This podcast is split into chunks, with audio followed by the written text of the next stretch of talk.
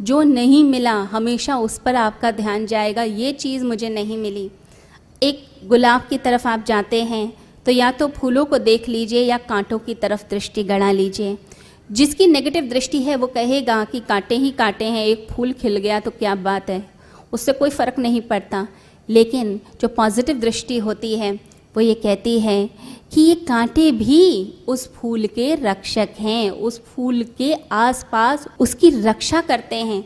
तो कांटे बुरा नहीं कर रहे हैं, कांटे तो बल्कि रक्षक बन के खड़े हुए हैं। तो ये पॉजिटिव दृष्टि होती है। हम जब हर समय नेगेटिव देखते हैं तो लगता है हमारे पास कुछ है ही नहीं। सबसे बड़ा दुर्भाग्य तो हमारा ही है। लेकिन जब हम देखने पे आते हैं, हमें क्या क्या मिला हुआ है ज़िंदगी में, तब समझ आता है कि चारों तरफ़ परमात्मा की कृपा बरस रही है, वो वर्षा हो रही है। शायद हम ही अंधे थे, हम ही नहीं देख पाए थे।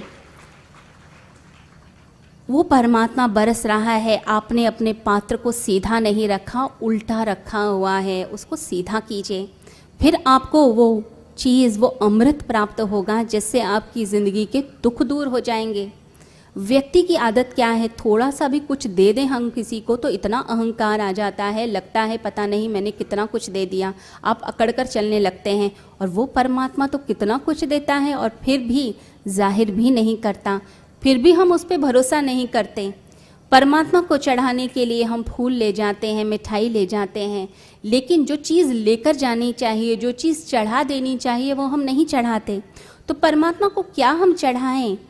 ये जो मिठाई है, अन्न है, चावल है, ये सब कुछ तो परमात्मा का ही है। इस संसार में सब चीज़ों पर परमात्मा का अधिकार है, सब कुछ उसी ने ही तो बनाया है। ये चाँद सितारे ये फूल सब उसी ने बनाए हैं। तो कौन सा दिया हम जलाएँगे? कौन से फूल हम चढ़ा लेंगे? सब परमात्मा का ही है।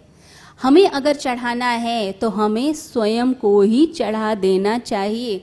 अपने अहंकार को ही चढ़ा देना चाहिए। अगर हमने वो चढ़ा दिया तो सब कुछ हो गया। लेकिन बस उसी को हम नहीं चढ़ाते। ज़िंदगी में दुख है, क्योंकि अभाव की तरफ़ दृष्टि है। हमें परमात्मा पे भरोसा ही नहीं होता। देखिए, याद रखिए कि ईश्वर सुख दे रहा है तो वो जानता है कि इस समय सुख की आवश्यकता है, इसमें इस बच्चे का विकास होगा।